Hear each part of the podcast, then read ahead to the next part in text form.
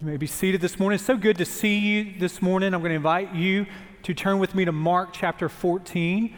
Mark chapter 14, we're going to be in the story of Peter's denial of Jesus. If you're new to Dawson, we're walking through Mark's gospel together. Today's an exciting day in the life of our church as we've resumed on campus life group activities for our students, our preschoolers, our children. And we're so thankful that some of you are here who have been longtime uh, visitors of Dawson or members at Dawson, and this is the first time you've been on our campus in maybe six months in our worship service. And so we are just so thankful that you're here. We were led beautifully this morning. Wasn't it uh, encouraging, stirring this morning to see a piece of our choir along with our instrumentalists and John and Eric and Brent uh, leading us so beautifully this morning? Uh, I know you uh, uh, experienced that. Appreciate. Hey, let's do this. Will, will you show your appreciation for those that led us this morning. Yeah. So, so encouraging, so encouraging this morning to be together. And I, I, get to do this three times on a Sunday morning. And just from the very outset, to hear our choir just leading us this morning. And John, it was just so deeply encouraging, so deeply just uh, stirring at a, at, a, at a heart level. And I think it's been that for all of us that have been here this morning. So, uh, two weeks ago, the Homewood High School football team was playing uh, McAdory. So, I get my youngest son, excuse me, my middle son, and we're going to head to see his brother, who's a freshman. We're going to go to that game. And so Danielle looks over at me and she goes, You know where McAdory is? And I was like, Oh, of course I know where McAdory is. I mean, that's where Bo Jackson played. I mean, Bo, everybody knows where McAdory is. And so I, I looked at the, the time and had it completely panned out paved out exactly when to get there, about 6:45 to get there to make sure I had the right seat there. So me and uh, Luke, we were in the vehicle, good, good time driving over to McAdory, pull into the high school, and I just noticed, boy, there's not a whole lot of cars here. And then I pull in closer to the football field and notice that we've got the whole stadium to ourselves right there.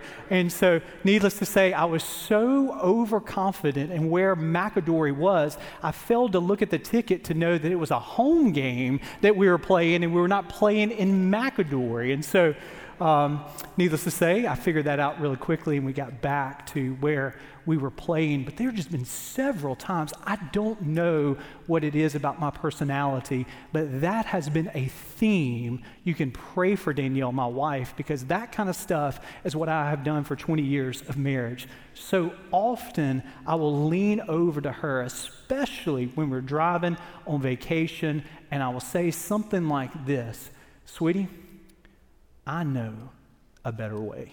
I know a better way. I know a quicker way. And those better ways, sometimes hastily thought out, can lead, not always, but they can lead to dead ends. They can lead to us being lost. There, have been many major metropolitan cities that we've gotten lost in, and we've got some wonderful memories for, but it's usually preceded by an overconfidence on my part to say, I think I know a better way. Now, Waze and Google Maps, they have helped a whole lot with this because I can just put in the final destination. But even when I think I know the final destination. Sometimes I've got the final destination wrong at times too. Now, I never get lost, I just get turned around, right? You know, that's what it is. You just get turned around in life every once in a while. But what happens behind the wheel can certainly happen behind the wheel of your life. Uh, your, your better way, your quicker way, your shortcut at times can spiritually lead to dead ends. But don't just take my word for it, because one of the most famous examples of a better way leading to a spiritual dead end is the denial of Peter three times in the courtyard of the high priest. Mark chapter 14 tells us that story. It starts in verse 53. We'll read 53 and 54. We'll pick up the story in verse 66. So 53 through 54 then 66 through 72. Do you see it in your copy of God's Word? Mark 14. Read along with me. And they led Jesus to the high priest, and all the chief priests and the elders and the scribes came together. And Peter had followed him at a distance right into the courtyard of the high priest. and he was sitting with the guards and warming himself at the fire. And as Peter was below in the courtyard, one of the servant girls of the high priest came, and seeing Peter warming himself, she looked at him and said, This, you also were with the Nazarene Jesus. But he denied it, saying, I, I neither know nor understand what you mean. And he went out into the gateway, and the rooster crowed. And the servant girl saw him and began again to say to the bystanders, This man is one of them. But again he denied it. And after a little while, while the bystanders again said to Peter, Certainly you are one of them, for you're a Galilean. But he began to invoke a curse on himself and to swear, I do not know this man of whom you speak. And immediately the rooster crowed a second time. And Peter remembered how Jesus had said to him, Before the rooster crows twice, you will deny me three times. And he broke down and wept. The context of Mark chapter 14, especially Peter's denial of Jesus, comes on the heels of Judas's betrayal of Jesus with a kiss, sinister kiss. After Judas's betrayal, the question that Mark is going to answer for us is what will be the reaction of the disciples? Verse 51 is this sort of mysterious passage that really exemplifies the uh, overall spirit of those first followers of Jesus as he's arrested. In verse 51, we read of this anonymous bystander who's a follower of Jesus, a young man, Mark tells us, who is so fearful that he flees, and in fleeing, he leaves his clothes behind. Most scholars over the last hundred years say that Mark is actually telling on himself that he's given an insight into his own reaction that we will not know for sure. Well, we can conjecture about who verse 51 is talking about, but this we do know for sure. While that's a passing vignette into one person's response, we have, we have a detailed response of one of the closest followers of Jesus, Peter. Now, Peter was in the intimate proximity to uh, the incarnate Son of God.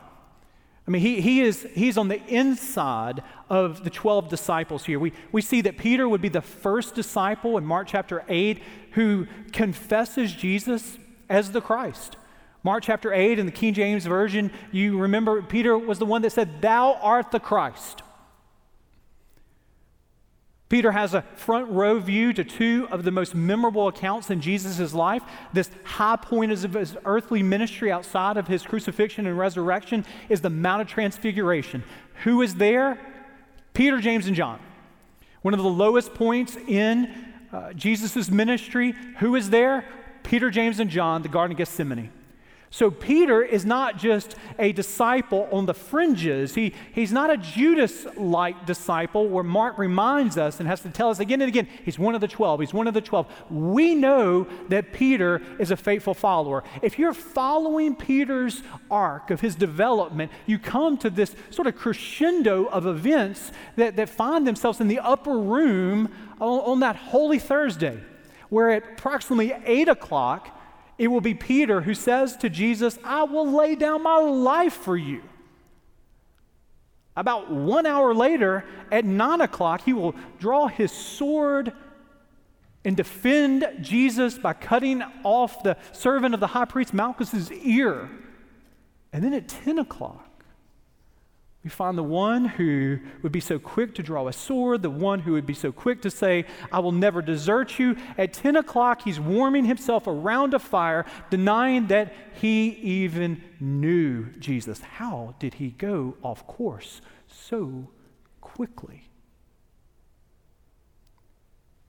How could one who was in such intimate proximity to Jesus for three years traveling in one direction and then in one night take such a dramatic detour? How can one who would have said to Jesus, I'll never leave you, just a few hours later say to the whole crowd, I never knew him?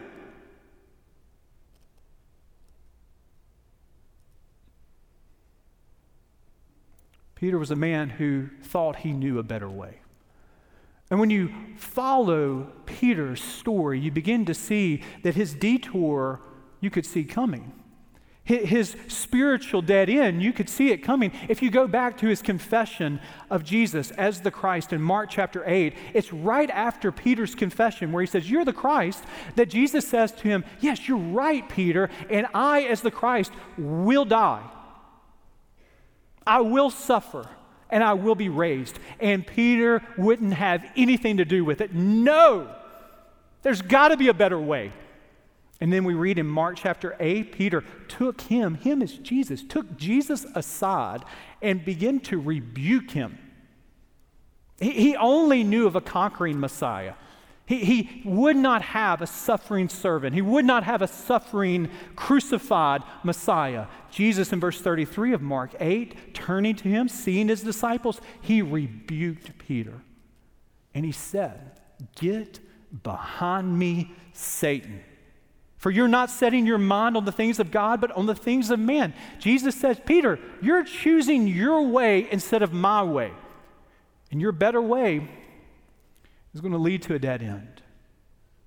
You would think that that might have gotten Peter's attention. You, you would think that Jesus' words, get behind me, Satan, might have been the very intervention that Peter would have needed to hear, but Peter still chooses, as we follow his development in the Gospels, he still chooses his better way. We zoom in that Holy Week, Thursday evening, we're in the upper room. The disciples around, Jesus says to them, All of you will fall away and you will be scattered like sheep. And Peter protests. They might. They might leave you. All these other guys, they might run. They might flee in fear, but not, not this guy. Not this guy. Jesus has to say to him, Listen, Peter, you're going to deny me three times before the rooster crows. And then he says, even after Jesus tells him that, even if I have to die with you, I will never disown you. Just a few hours later, there in the Garden of Gethsemane, there's Jesus crying out to the Father, Not my will, but thy will be done. And where do we find Peter? Where do we find James? Where do we find John? We find them snoozing, sound asleep three times. After he's wakened the third time by Judas kissing Jesus upon the cheek, the high priest and the religious leaders coming to arrest Jesus, Peter wakes up, pulls out a sword misses the high priest, gets the servant. Malchus is his name, cuts his ear off. It's in that moment, again, going back to Mark chapter 8, Jesus looks at Peter and he rebukes Peter Put your sword away. I'm not coming to bring that type of messianic kingdom. You, you've missed it, Peter. You continue to choose the better way. Now, we don't read this in Mark's gospel, but if you listen to the contours of the story, you can almost in this moment hear Peter going off to the side and pouting. I've given my whole life. I've given my whole life to follow Jesus, and this is how he repays me. I've given all to follow him, and he's rebuking me. I can't do the right thing. I can't say the right thing. This is what I get for the last three years. You, you can almost in this moment see what would lead to him going into the courtyard.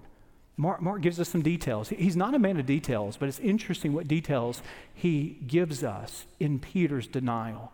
He, he tells us that in the courtyard there's a fire. Why? Because it's cool that evening. So Peter, he goes as a bystander, not wanting to be seen, lest he too be arrested. And maybe the fate that Jesus has spoken of is going to be his fate. So he's away from the crowd, but he goes to the fire. The fire illumines his face. There, the servant of the high priest recognizes him and says, Oh, uh, that's one of them.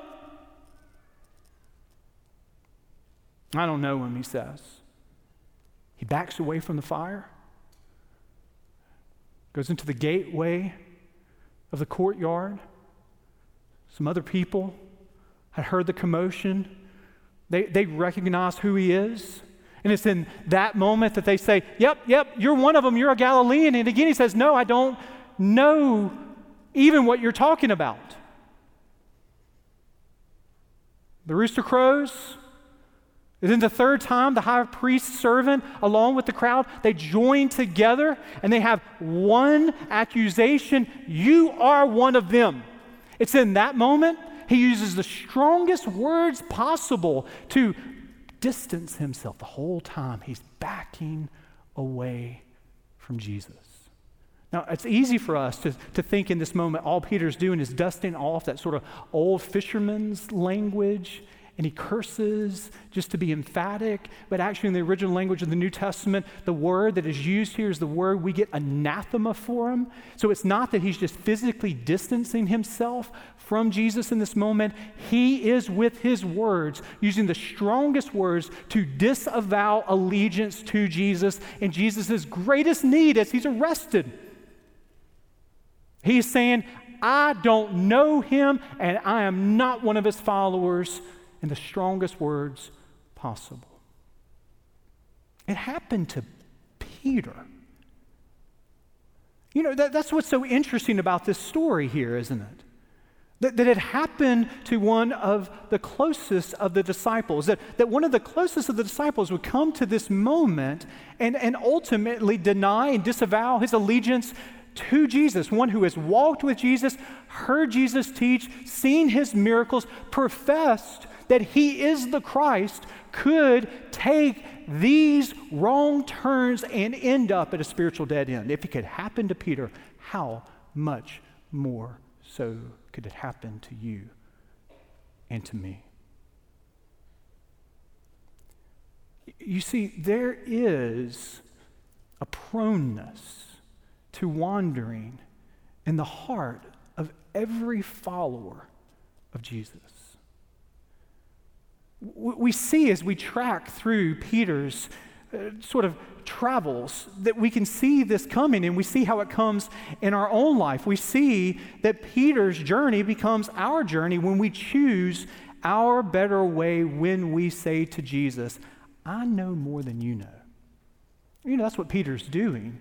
When he confesses Jesus as the Christ in Mark chapter 8, he protests to Jesus. You can't be a suffering servant. You can't die on the cross. What is Peter doing? He is saying, I've got a better way for you, Jesus. I don't, I don't want to hear of your way because I've got a better way here. He refuses in this moment to accept the will of God because he is choosing his own understanding of what he wants Jesus to do.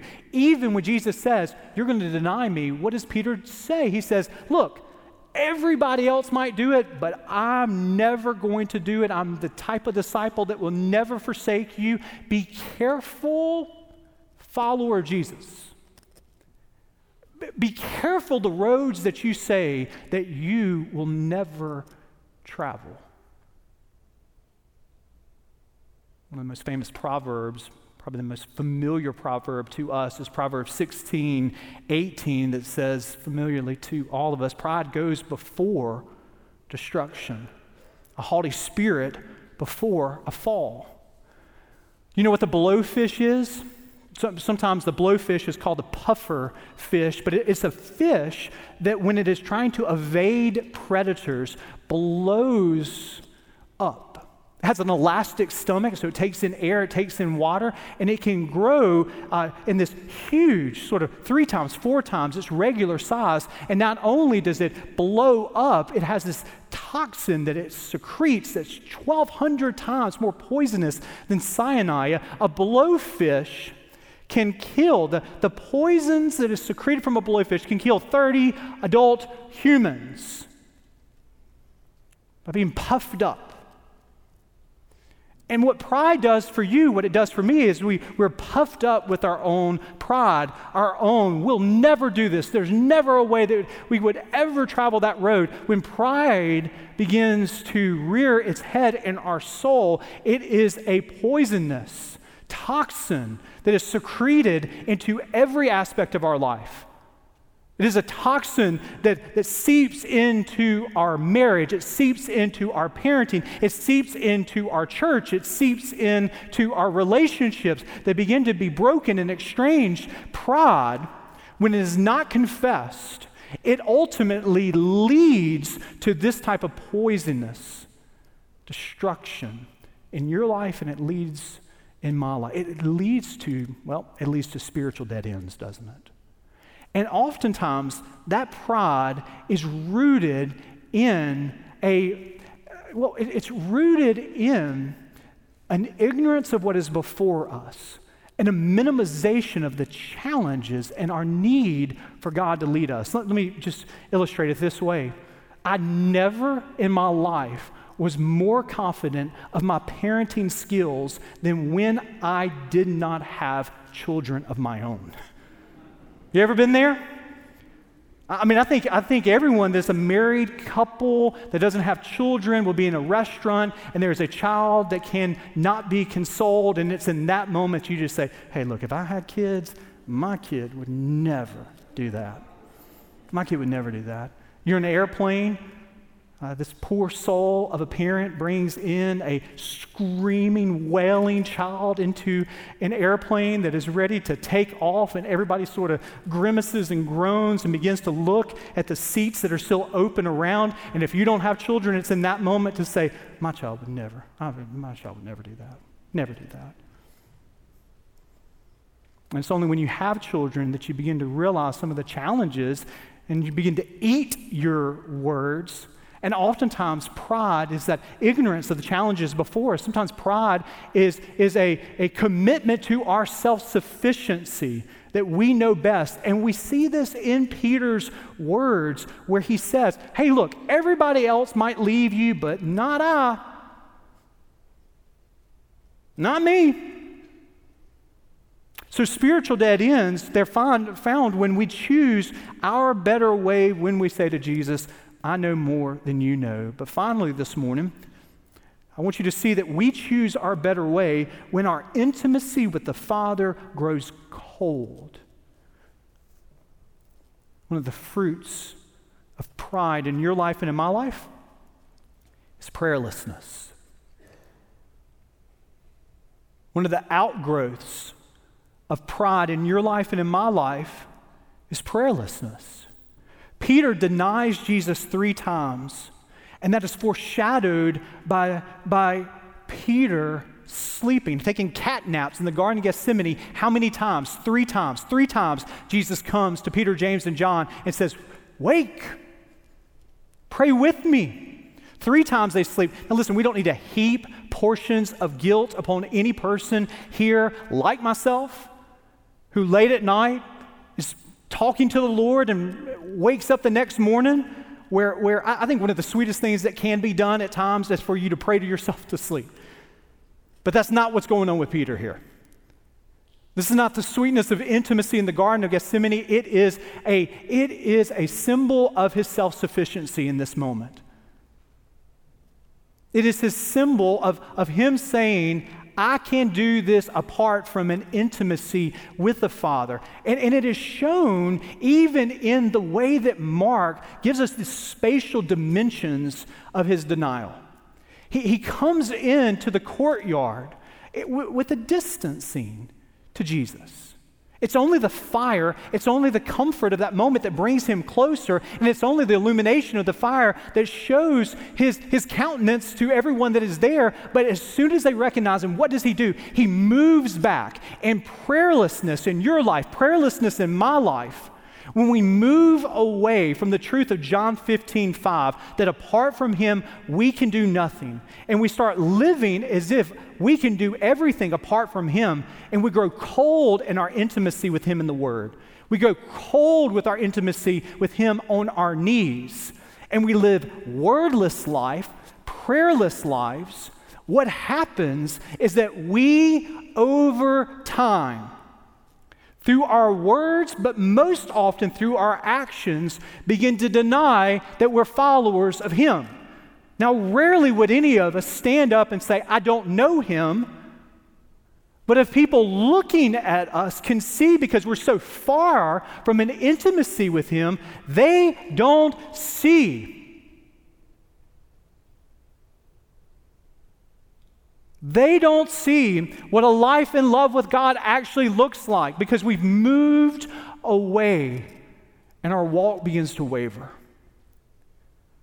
Our faithfulness becomes fickle. Our service in the name of the Lord is stilted and ultimately stops. And our priorities to the church, our priorities to an intimate relationship with Him, it begins to be trumped by everything that is around us. And if we're not careful, the world begins to squeeze out our intimacy with Him. It happened to Peter. Don't think that it can't happen to you and to me. But, I've got some good news. But, Peter took some wrong turns. And he was overconfident and prideful and prayerless, and it led to spiritual dead ends. But praise God that Mark 14 is not the end of Peter's journey. You see, Peter ends up in a spiritual dead end, but that, that cul de sac is not the final destination because if you know the rest of Peter's story, the rest of Peter's story is that when Jesus was raised and before he ascends, he goes to Peter and that relationship is restored. And the denier of Jesus that Thursday becomes the great proclaimer of Jesus just a few weeks later on the day of Pentecost. And the wrong turns were made straight by the forgiveness of Jesus. And no matter how many wrong turns that you've made in your life, no matter how many times that you've gone right when you should have gone left, you've gone straight when you've stopped, no matter how far you've gone in the wrong direction, you're never too far to turn back and to turn from your better way to His way. Just last week, I had to speak at a place that I'd never been before, and I thought to myself, I think I know where this place is, but my phone's right there beside me. So I used Google Maps, I put in the destination, but I still sort of think to myself, I don't need to, I don't need to look at this, I know where it is. And so, so I'm driving along, and I turn right when I should turn left, and I drive a little bit. And have you ever looked? I don't, I don't have a GPS in my truck, but the the, Google does this, Google Maps, maybe Waze does this too. But Google Maps, the whole time I was going the wrong direction, what it does is it says recalculating, recalculating, recalculating. And no matter how far I go in the wrong direction, it is recalculating to show me a way to turn around and to get back on the right path. Do you know that follower of Jesus? That the Spirit of God is always wooing you to confession and to repentance. Is always showing you that if you would just turn here, or just turn here, or just turn here, yes, they are consequences for our wandering ways, but praise God, there is forgiveness and the mercy of God that no matter how far we go in the wrong direction, there is hope for you to turn around.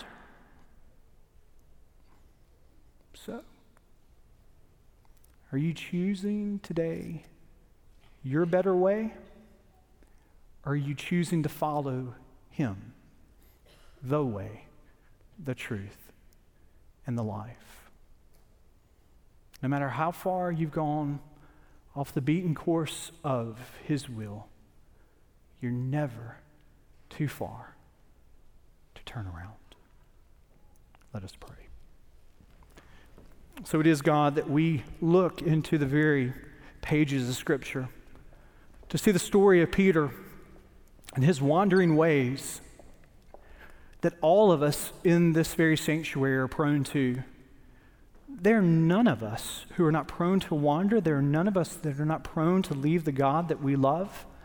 And like Peter, pride and prayerlessness at times can lead to us consistently choosing our way and not your way where we say with our actions and maybe even at times with our words, God, I've got a better way.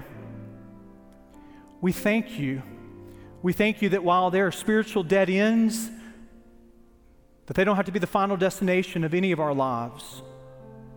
That even now the Holy Spirit is, is calculating a way for us to turn and to receive as we confess our sins and are reminded once again that you're faithful and just to forgive us and to cleanse us from all unrighteousness. I pray for all of us in this very sanctuary this morning that need to receive the fresh cleansing of your mercy and forgiveness. May we confess our sins and repent and turn to follow you the way, the truth, and the life. We pray this in the name of Jesus. Amen.